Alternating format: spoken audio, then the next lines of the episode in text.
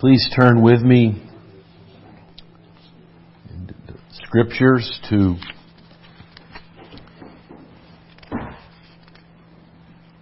Ephesians chapter 5. Ephesians chapter 5. Today we look at the precept of the seventh commandment. The seventh commandment is, Thou shalt not commit adultery. Years ago, I say hundreds of years ago, a printer made a horrible mistake and he left out the negative when he printed a, Bible and it read, Thou shalt commit adultery. He was fined, and this was back in the 1600s, 300 pounds. That was a huge amount in those days. But that's the Bible of this generation, isn't it? But the Bible, God's Word, still reads, Thou shalt not commit adultery.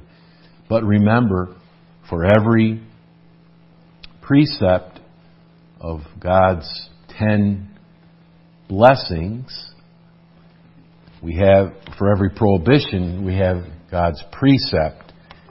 And for every precept, we have God's prohibitions. We read together the creation account of marriage.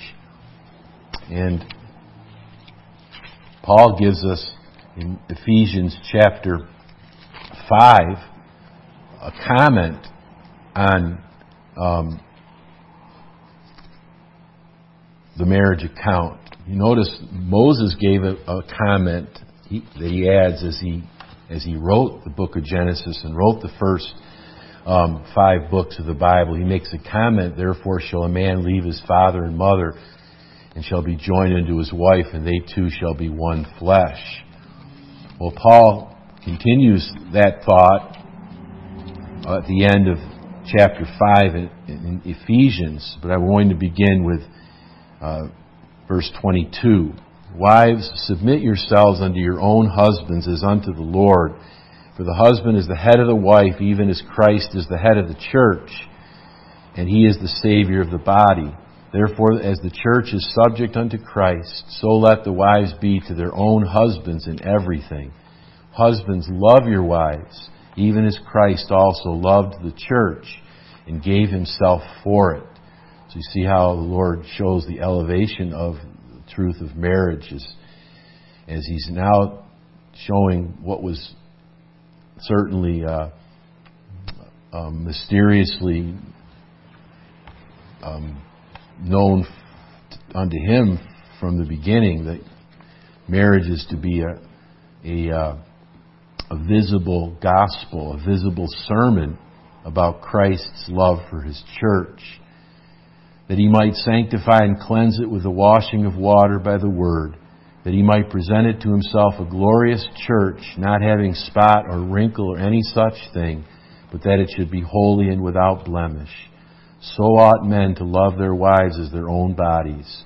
He that loveth his wife loveth himself, for no man ever yet hated his own flesh, but nourisheth and cherisheth it, even as the Lord the church. For we are members of his body, of his flesh, and of his bones. For this cause shall a man leave his father and mother, and shall be joined unto his wife, and they two shall be one flesh. This is a great mystery, but I speak concerning Christ and the church. Nevertheless, let every one of you in particular so love his wife even as himself, and the wife see that she reverence her husband. Paul is not making up this illustration of the gospel. He's simply saying what has been built in from the very beginning. Even a picture prophecy that marriages, godly marriages in the Older Testament as well as the New, should be reflections of Christ's relationship with the church.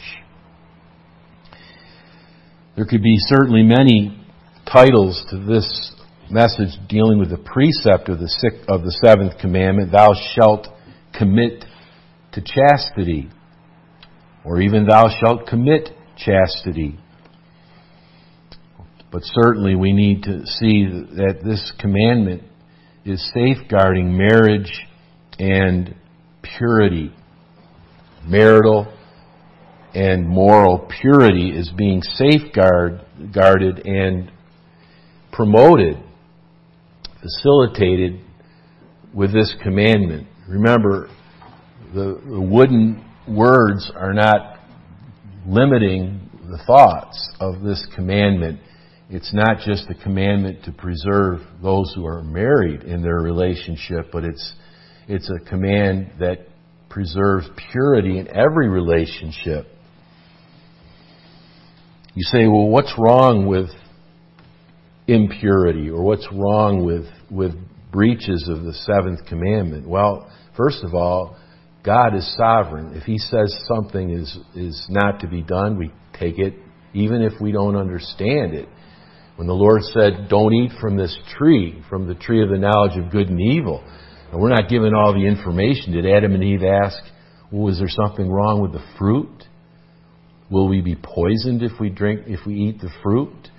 I suppose that questions may have been asked, but as far as we can tell, I know it's conjecture that that tree had no physical or visual problem with it that would cause you to uh, to uh, resist going for that. It was simply the Word of God.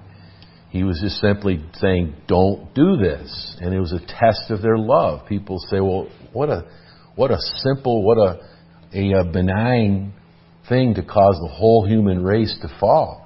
But you think about it, it was a simple test of their love, of their trust in God. Basically, he was saying, Are you going to have me as your God and trust me that my word is true, is sovereign? And so the answer to what's wrong with adultery, what's wrong with all the sins against the seventh commandment, because God says they're wrong. And obviously, we can tell from history the propriety of it, the impurity of it, the filthiness of things, and even the safety, the, the health the book of Proverbs says that people who live a lifestyle of filthiness may get a disease, and we know that it's so true today. Though people are trying to hide the stigma, monkeypox actually has started in a homosexual population in Africa, and it is especially rampant, like AIDS was in the beginning, in the homosexual population. But nonetheless, um, we see that God has forbidden this, but He has given the green light uh, to cause us to, to live pure lives. There's no shortage of precepts of the seventh commandment. Proverbs 4:23 Keep your heart with all diligence for out of it are the issues of life.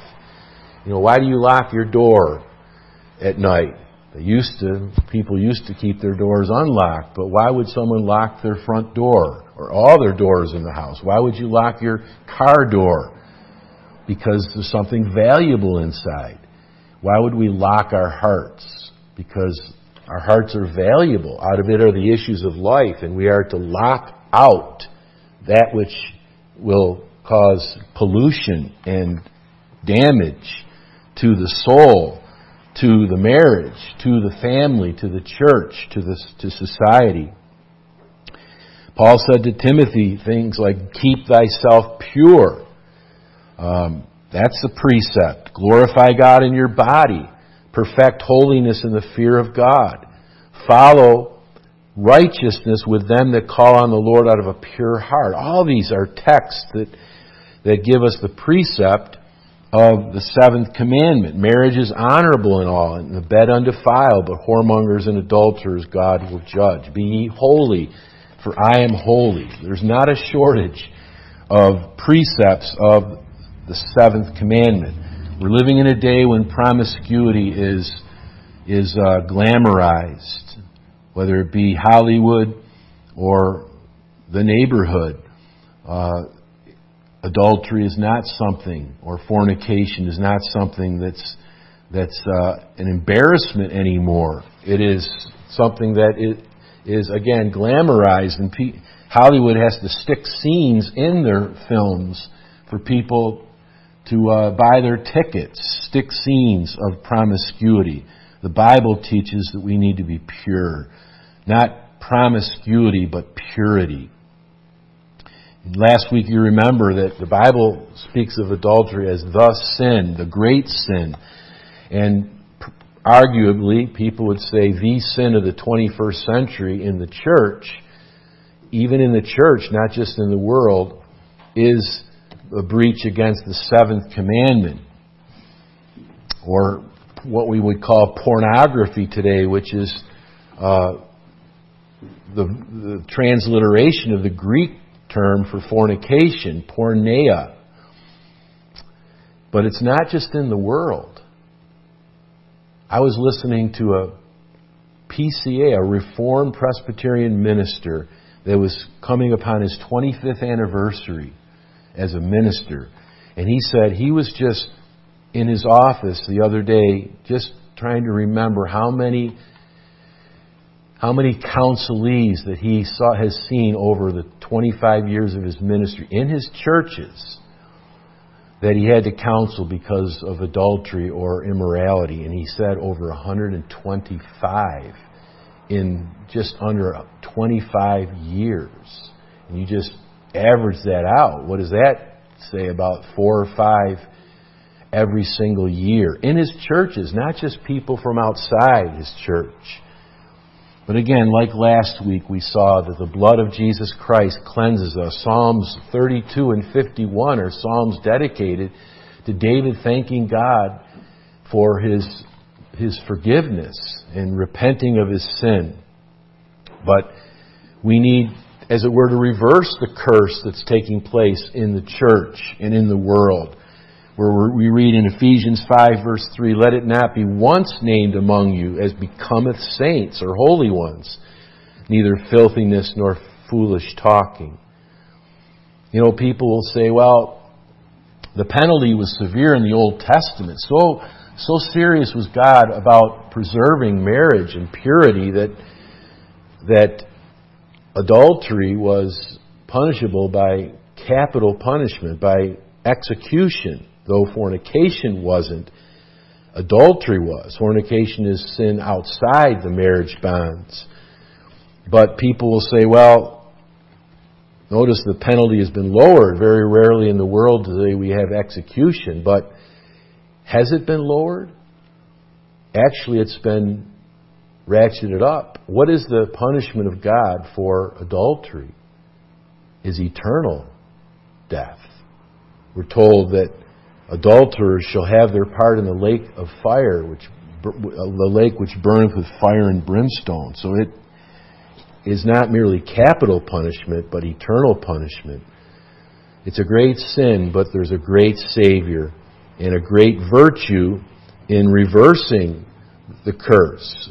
Paul said to the Corinthians, You have proved yourself to be clear in this matter, dealing with incest in their case, in the church. He said, You have revenged your disobedience. You've been careful to show a reverse of this pattern and acceptance in the church. And that's the blessing of the gospel that the Lord can reverse uh, each of us, no matter what sin may be dogging us and the sins that easily beset us.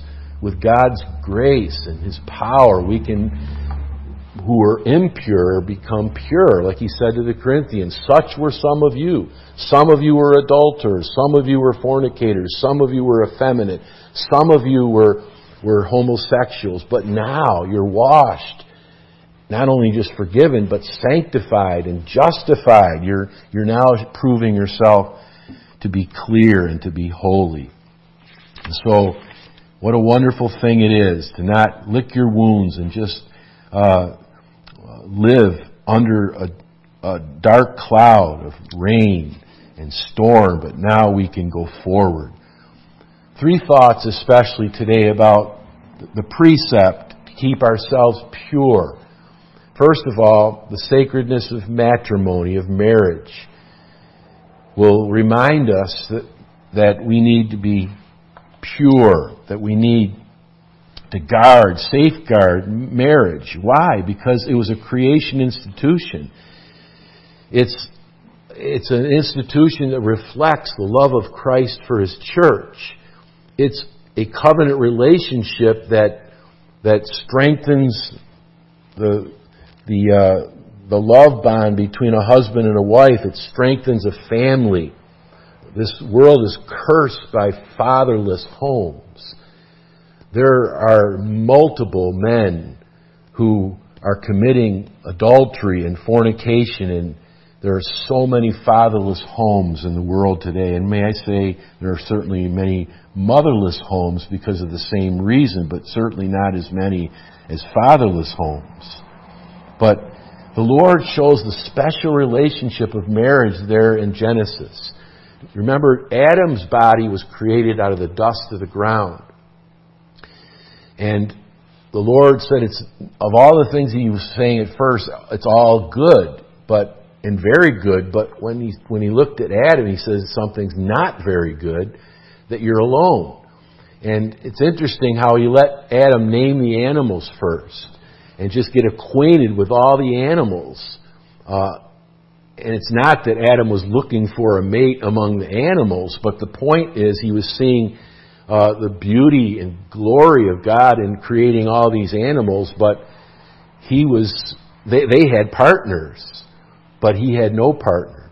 So he let him go through that exercise and finally says, It's not good that man should be alone. Adam found no, no mate among the animals. But he says, I'm going to create a, make a helper fit for him. And the interesting thing is, you'd expect now the Lord to create Eve out of the dust of the ground. But the Bible doesn't say that. The Bible says that God created or made Eve's body out of Adam's rib not out of the dust of the ground. He was making a point that there's a unique relationship between a, a husband and a wife. And it's to be shown that it's a relationship that God has, has uh, sanctified in the garden and he continues to sanctify it in the world. You see, in, for instance, in Malachi 2, God made one pair, we believe it's saying, that he might seek a godly seed. Marriage is an institution that God uses to uh, promote the uh, the uh, the line of the elect who are being saved by the gospel of Jesus Christ, and it it preserves a a wholesome family and a wholesome church and a wholesome community. It's a great mystery, but he says, I speak concerning Christ and the church. And so, like one man said, every marriage should be a, a sermon to those who are observing what love they have, what sacrifice, what selflessness, what purity. And it's an ideal opportunity to give the gospel. Why do you love each other so? Why, why are you so kind to each other? Why do you forgive each other? What is it that, that makes you tick in your relationship? And there is the gospel opportunity. And in the church, the church should be full of godly marriages. And so everyone is seeing Christ's love for the church. And obviously it's attracting our hearts to Christ and His love and His faithfulness. Marriage is not merely a civil contract, though it is. The Bible teaches marriage is a covenant relationship, not merely a civil contract. When people think of something as a civil, oh, I can break that without without any problem. It's just, it's just, uh, as they would say, it's it's just for propriety. It's just for practicality. But when I don't love him or her anymore and I, I don't have any financial interests, we, we, we both got our own bank account, there's no need. Well, if it's just a civil contract, then it can easily be broken. But God tells us in Proverbs 2.17 in Malachi chapter 2 that marriage is a covenant. In other words, it's a serious relationship. It should, it, it should, if it's broken, you're breaking something that's a strong bond. It's a covenant. And he's saying, I want to safeguard this relationship, which is going to safeguard the family. And you and I know when, when there's uh, problems in marriage and when divorces take place, we're not an island. No man lives or dies unto himself, we're told in, in Romans 14. It affects the children's mental stability and their hearts. It affects the church. It affects society.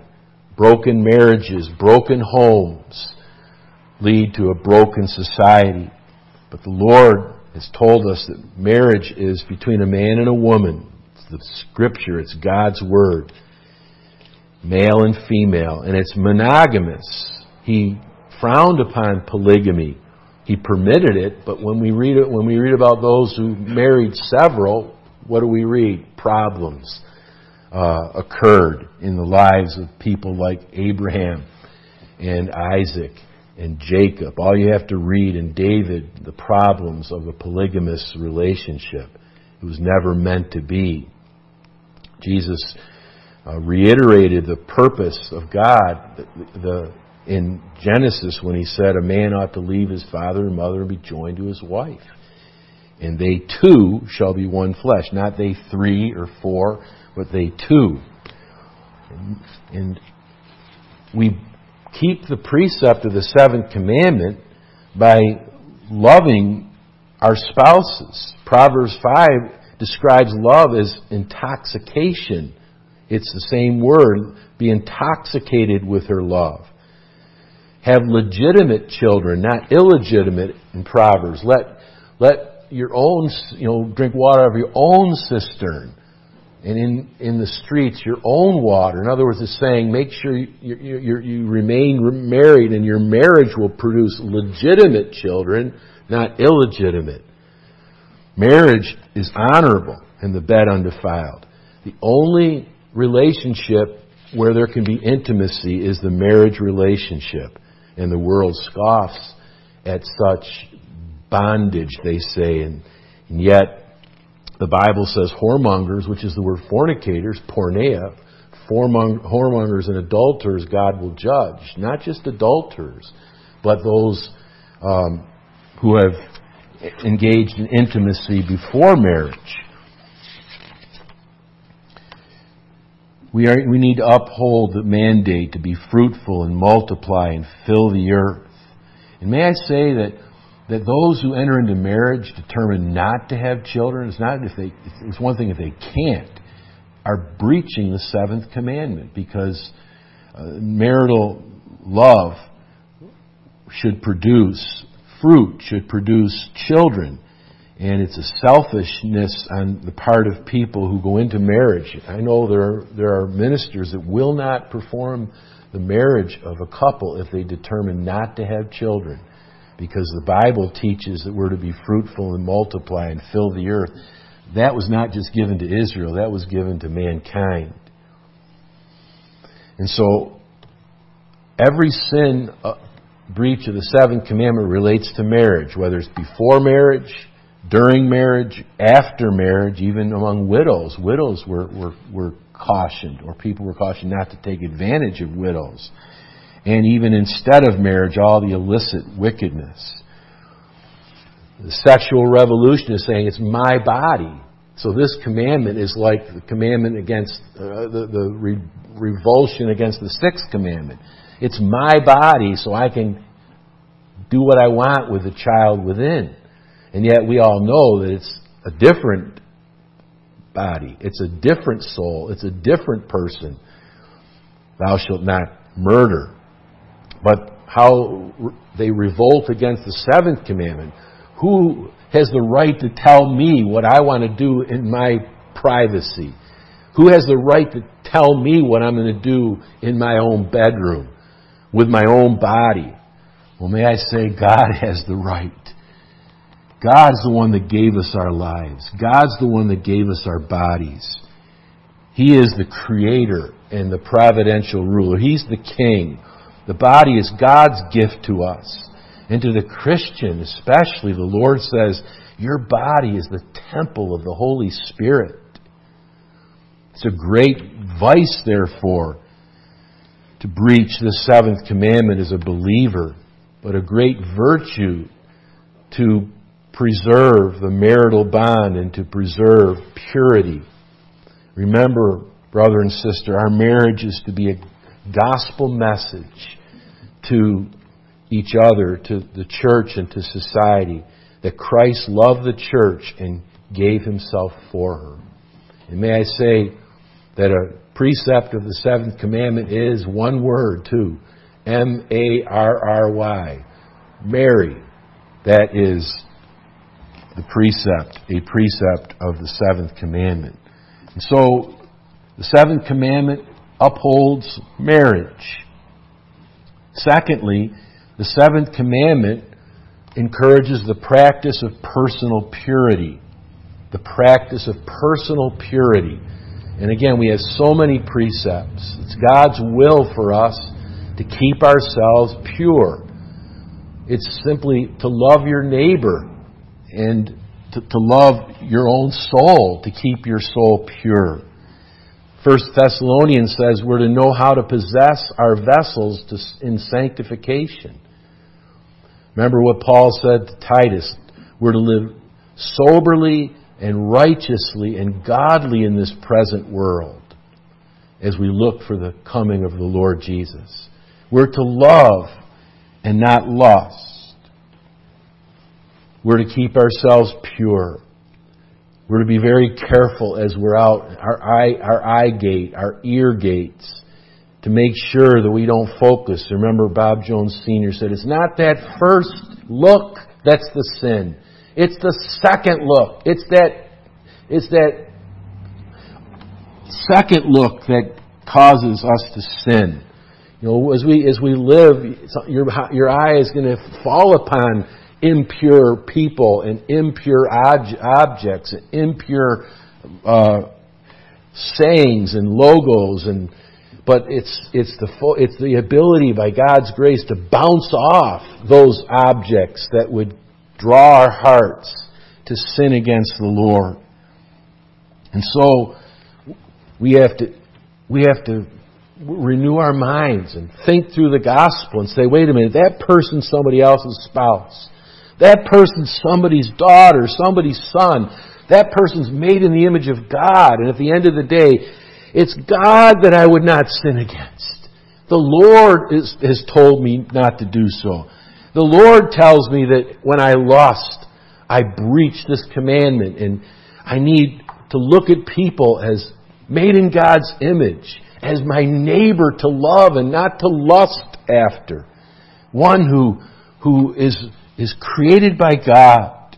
And so we fear God. We fear chastening as believers. And we fear hell as an unbeliever, whoremongers and adulterers, God will judge. Again, never mind capital punishment, which isn't applicable in our day. It's eternal punishment they won't inherit the kingdom of God. That's a positive way of saying they're going to hell if they die adulterers and fornicators. So, what are some key words about us practicing personal purity? Remember what, what Micah said God requires us to do justly, to love mercy, and to walk humbly with our God. So, love and not lust. And there is certainly a difference, isn't there? God help us to understand what it means to love our neighbor and not lust after our neighbor. Fear of God and not casual, um, flippant behavior. There is a God in heaven who rules over men. We're all going to stand before Him. Thirdly, temperance. Self control is a gift of the Spirit. We're to mortify the members of our bodies and keep our body under lest having uh, preached to others, we should become castaways. And so temperance involves being careful not to be drunk. Drunkenness is one of the uh, triggers to adultery and immorality. Gluttony, our forefathers reminded us, is also a trigger. It can lead to immorality. So we're to be temperate in our drink temperate in our eating.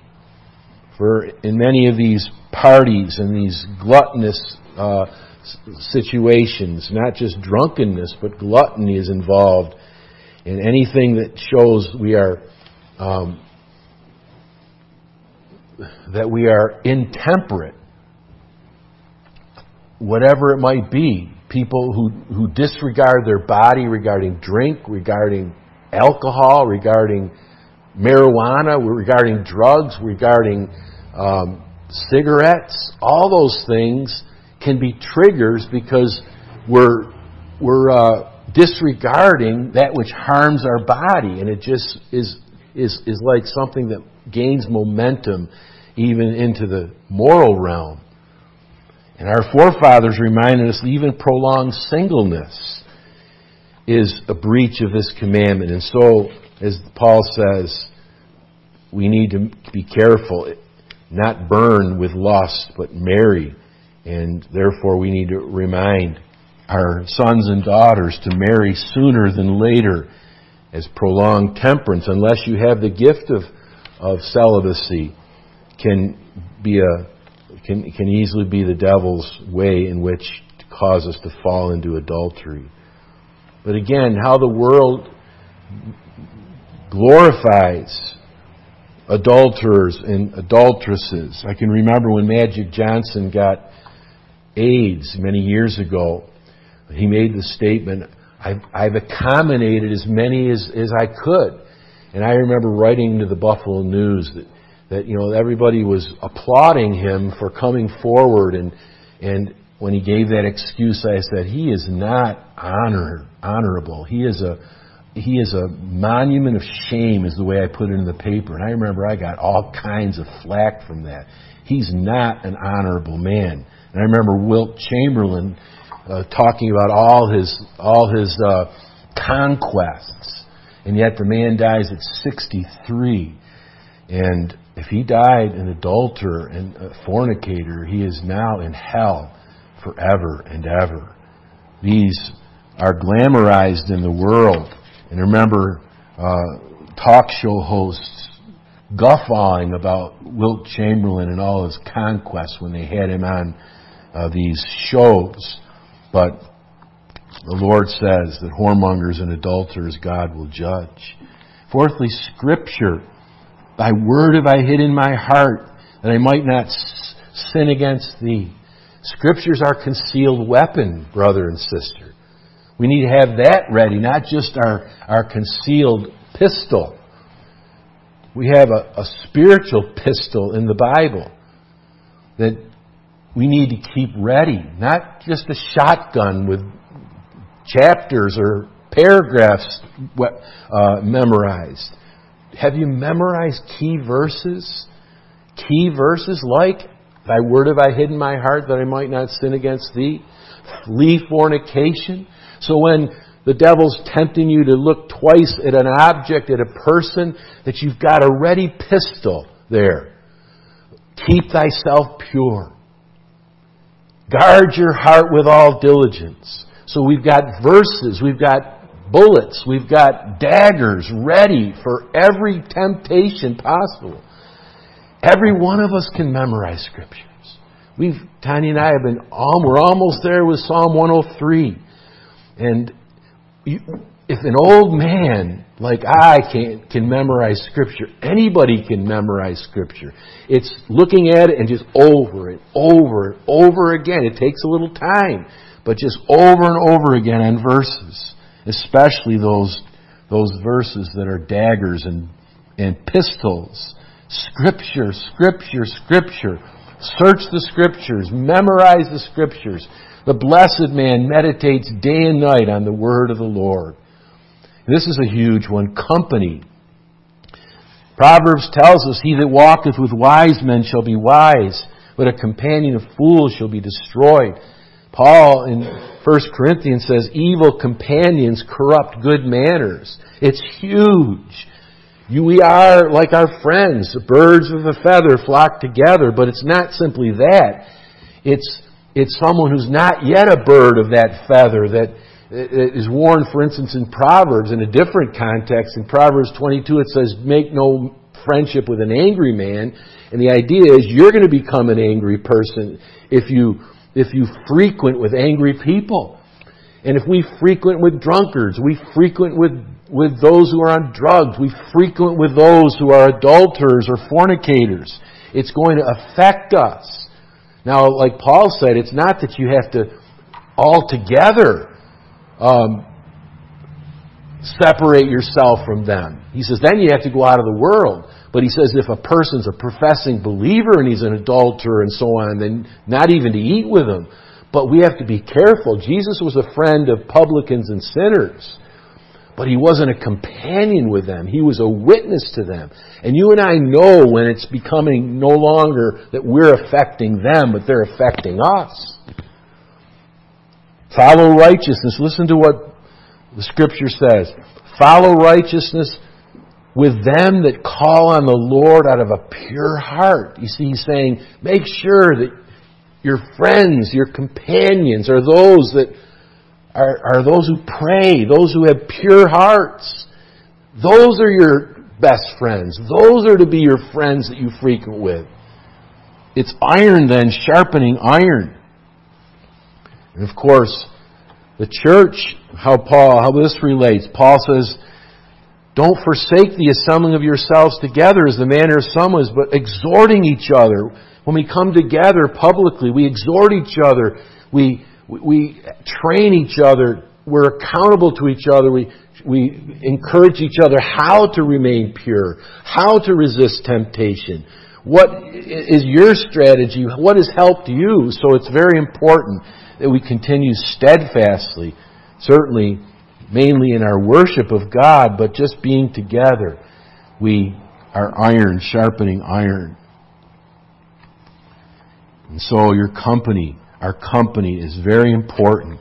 What is our company on a regular basis? Who are our best friends?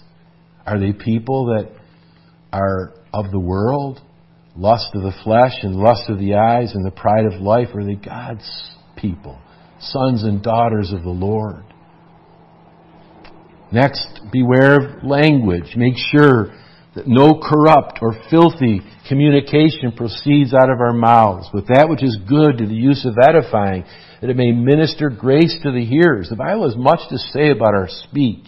Let your speech be always with grace, seasoned with salt, that you may know how you ought to answer every man. A word fitly spoken is like apples of gold and pictures of silver. Do we get the point? That our, our language, and our language is so important that we that we are temperate, that we're chaste and pure, versus filthy jokes and jesting, as Paul warns. Be careful, therefore. Where do we pick up profane language? We pick it up in the blasphemy and profanity of movies, of TV shows, again, of, of frequenting with these kinds of folks in the world that that are filthy talkers and filthy dreamers. It's interesting how Paul says that a key to having pure language and pure uh, speech is to speak to yourselves in psalms and hymns and spiritual songs, singing and making melody in your heart to the Lord. It's amazing how your songs, your lyrics, and the tunes even, how it affects our, our language the way we think. I can still remember Billy Joel's song, The Only the Good Die Young, and I used to sing that to myself and think how, how good that was. What's he saying? I'd rather, I'd rather die with a sinner than live with a saint? Are you kidding me? That's, that's in your face to the Bible, in your face to Christianity. And was it John Lennon that said, Jesus Christ will, I'm more popular than Jesus Christ, that Christianity will be done with uh, in, sooner or later. He got a lot of flack from that and somewhat apologized. But this is the kind of thing, if we, if we, if our diet are the Beatles or the Monkees or Aerosmith or all these different, or just, and you talk about out there, but Christian, so-called Christian uh, lyrics focusing on self and even the flesh and all the gyrations that even so-called Christian musicians show on the stage. It affects us. The pleasure crazes of the world. Be careful about your music. It's not just it's not just rock music and its immorality, country music and its stress on affairs outside of marriage, lewd dancing, drinking parties, drugs, movies, alcohol, tobacco, marijuana, all these things can be triggers. Beware of the pleasure crazes of the world. Let us be holy people. Let us listen to, to godly music. Let us, let us frequent godly gatherings of God's people. Let us be careful when we are interacting at, at gatherings among relatives and friends that we aren't polluted, that we, if we're to, if we're to attend out of respect, to be light and salt. You know, a key to keeping this commandment to be pure is work. Six days shalt thou labor and do all thy work. The seventh day is, is, is Sabbath of the Lord your God. How is it that work is important to keep pure? Well, you've heard that adage, haven't we? Idleness is the devil's workshop. I think it's true, a true uh, conclusion to what happened with David. The Bible tells us in 2 Samuel 11 when kings go forth to war, David stayed home. It's not that David was injured. It's not that David was too old to go to battle.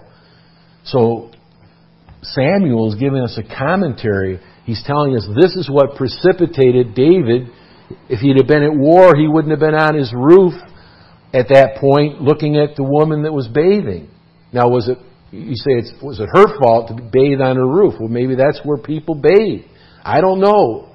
But the point is, David should have been working. He should have been out at work. The Bible talks about people who are busybodies. It's an interesting thought. It's the word work, work around. So Paul says in Thessalonians, we ought, people ought not to be lazy and loafers and beg, beggars if they can work. They're to be working, but not working around. The word busybody is the word busy, work, body, but it's work around. It's like, it's like it says in another passage, in, for instance, the, the, the adulteress, her feet abide not in her house. In other words, when she should be taking care of the, of the, of the homestead, when she should be working at home, for instance, she just is always wanting to be out, always wanting to be away from being busy.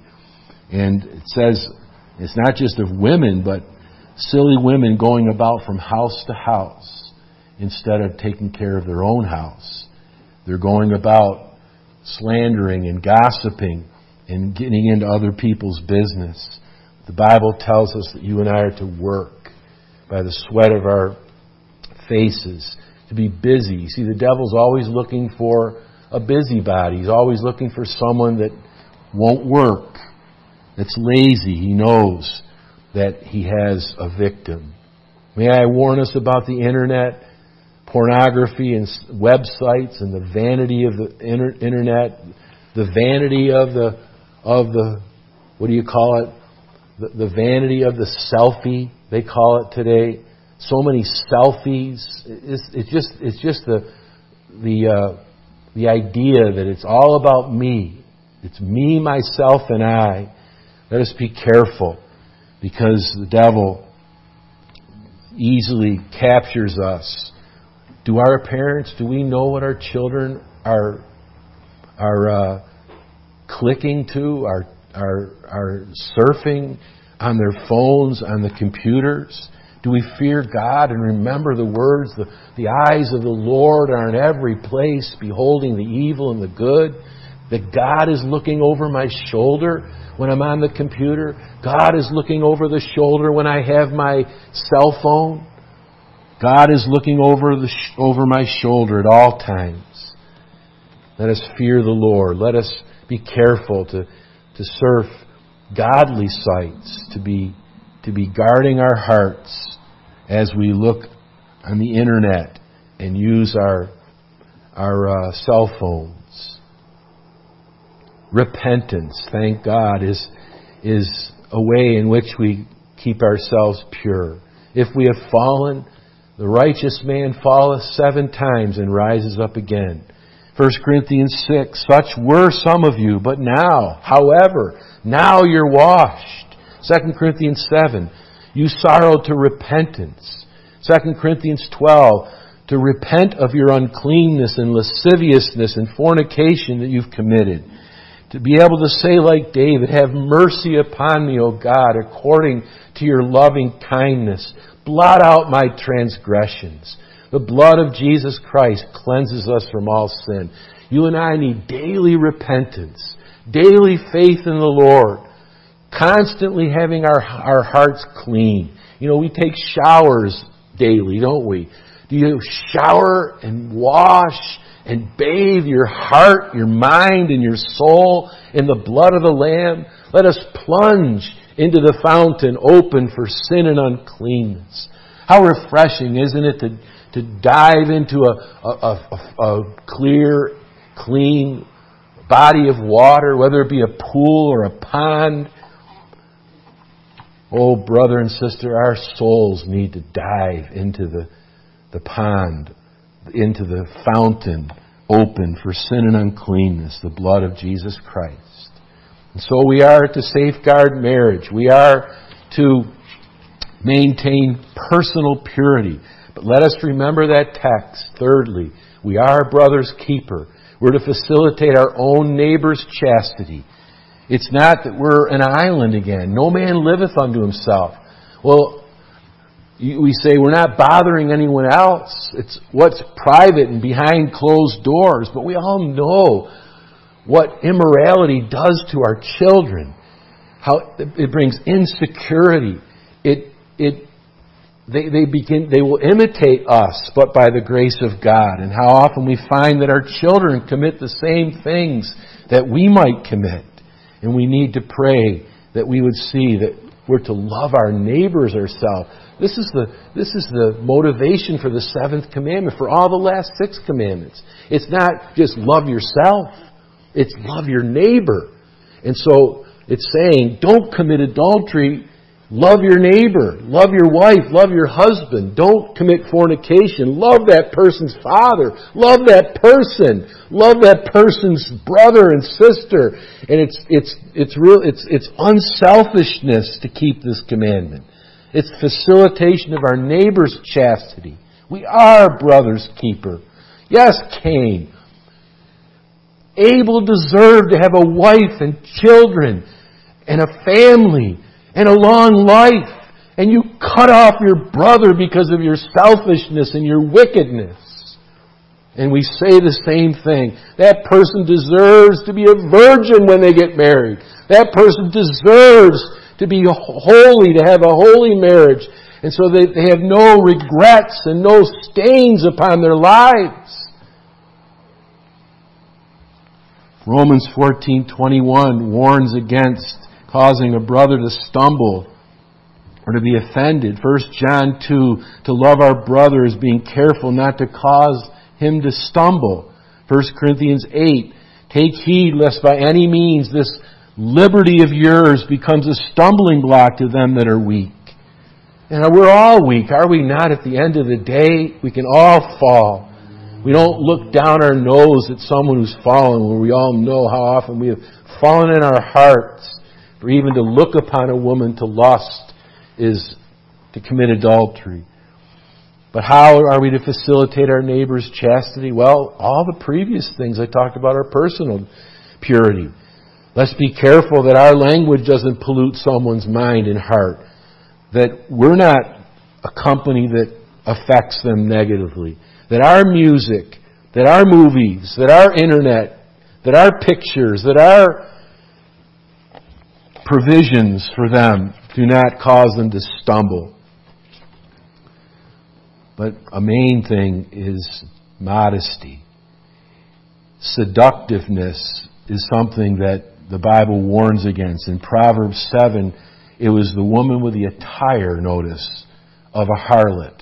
It was her, it was her dress. It was her seductiveness. Now we all know there is a seductiveness that may not be immodest.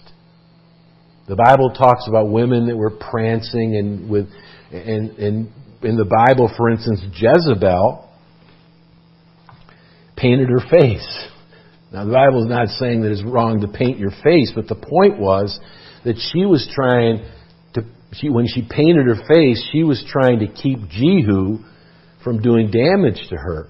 She was trying to attract him in a, in a seductive way by her paint and not necessarily by her dress. Believe it or not, Jezebel could have been a very, may have been a very attractive woman, by the way. But seductive is not always immodest. But the Bible talks about women having modest apparel, 1 Timothy 2 9. May I say that the same applies to men? Men can have seductive ways in which to dress or in which to act. So we are to be careful to avoid immodest nests, may I say, crowded beaches, certain aisles of stores. Even these cruises, we have to be very careful. These cruises can be just nests of immodesty. Certain sites on the internet, parties that turn into a drunken debauchery. The Lord tells us to flee youthful lusts, to flee fornication. There are sometimes you just need to get out when you find yourself in a situation that is is uh, a temptation or is too strong. Joseph left his garment when she pulled it from him. He didn't sit down and reason with Potiphar's wife at that point. She, she grabbed his, his robe and it detached from him and instead of saying, now listen now, let's, let's, let's reason about this. He got out. He knew that to stay there was just too much of a temptation. And he was risking what happened, risking uh, false slander or slander against him rather than remain in a situation that would have been too strong for his heart. And so there are times we just flee or drive. We know there's a certain billboard. We just drive a couple miles out of the way to go around it. Or there's a certain store. We know that aisle. We know that aisle has all kinds of magazines and pictures that draw my heart. And go away from that aisle. Don't ever go down the aisle. I know people that will turn those magazines at the at the uh, um, registers at the checkout, they'll turn around. I wonder, I always wonder what people think who have to put those magazines in if they ever relate to it. I don't think that they're saying to themselves, how do these things just happen to turn around? They have to ha- be stung in their heart that they're actually people that still are pure in this world and care for their children. And of course, the love of money and the love of pleasure, scenes and the means, are ways in which we can fall. We need to be very careful with the use of our money and the opportunities we might provide pleasure for people that it's not a snare to them. We are to preserve our neighbor's chastity in all ways as possible, to preserve their eye gate and their ear gate and their heart gate. Thank God the gospel prevails. Jesus saves us from our sins, but He also leads us in paths of righteousness for His name's sake. In 1 John, those who are born of God, it says, are known for doing righteousness. Not just not committing sin, but doing righteousness. Walking in the light. Being pure. Not loving the world and the things that are in the world, but loving the Lord and, and holiness. Doing justly loving mercy, walking humbly with God, remembering every single day that the blood of Jesus Christ cleanses me from all sin. Praying every day, Lord, help me to revenge all my disobedience with obedience to you. Lord, teach me to do thy will. Keep me from sin. Remember the woman that got saved and she said she was so concerned about pleasing the Lord. She says, I don't want to live another day. I'm afraid of sinning against God. But the Lord says, Look, I can handle that. Like he said to the woman caught in adultery, remember? Where are your accusers? Has anyone condemned you? And what does he say to her? Neither do I condemn you. But notice what the last words were. What does he say to her? Go and sin no more. Now he gave the prohibition. Go and, and commit adultery no more, But what does he say? Go and I give you the power to live a holy and pure life from now on. And you and I can only guess, and, and I think we have an educated guess, that that woman lived a holy life by the grace of God for as long as the Lord gave to her. That she was able to say, I was once an adulteress. Now I'm holy. Now I'm pure. The blood of Jesus has washed me from my sins. Thank God that the gospel succeeds. The power of God unto salvation.